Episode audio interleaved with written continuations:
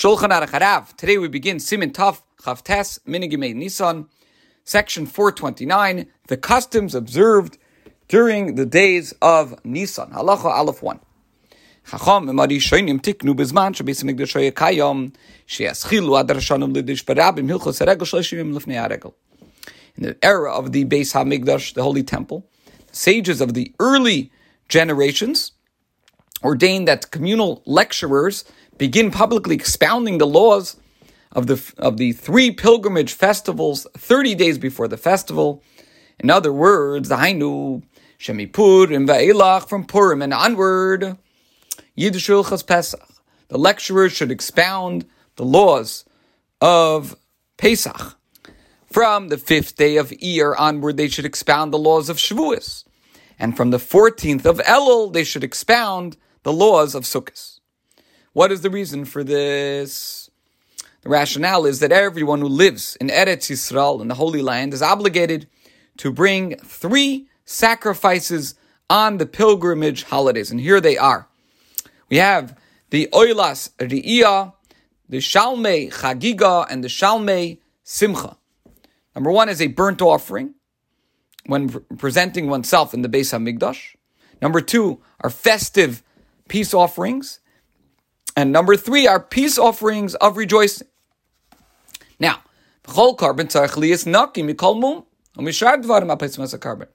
every animal that is offered as a sacrifice must be free from any disqualifying blemish or, a, or other factor that would invalidate it.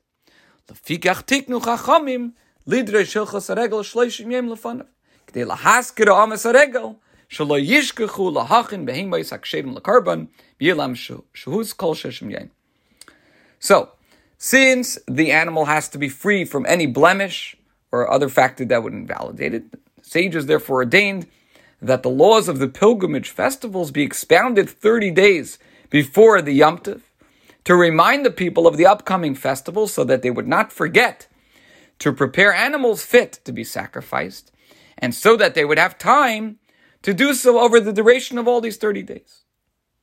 This concludes Halacha Aleph, Halacha Beis. Now, what about in the time after the destruction of the temple? When we're not bringing animal sacrifices until we have the coming of Mashiach in the third temple? Halacha beis.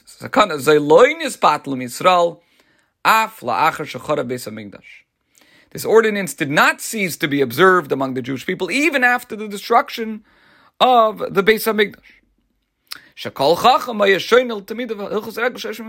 Why? Every sage would teach his students the laws of the festival 30 days before the festival, so that the students would be knowledgeable in the laws pertaining to the upcoming festival and be aware of the actions they must perform. Now, to the general populace, the sages would expound the laws of the festival on the Shabbos preceding the festival. For on this Shabbos, all the people from all the surrounding villages would gather to listen to the laws of the festival as taught by the local sage. Therefore, it has become customary in these later generations that the local sage expounds the laws of Pesach on the Shabbos preceding Pesach, if that Shabbos is not the day preceding Pesach. If that Shabbos, in other words, is not Erev Pesach.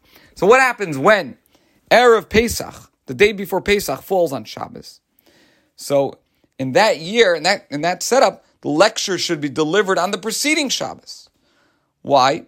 Because in this way, people have enough time to prepare for the Yom Tif, which would be impossible if the lecture was delivered on Erev Pesach. In fact, many of the halachas of Pesach apply to Erev Pesach itself. So obviously, if the day before Pesach falls out on Shabbos, it's too late to, to share the laws that apply to that very day already. There has to be enough time in advance, and therefore, when Erev Pesach falls on Shabbos, so then this big lecture with all the laws of Pesach is delivered on the Shabbos prior.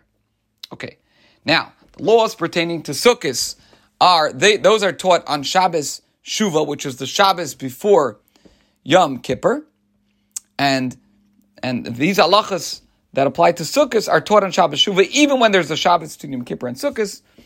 Um, again, for the reason that we just gave, that there has to be enough time before to prepare uh, for the for the particular Yom Tif. What about Shavuos? Shavuos has no unique laws.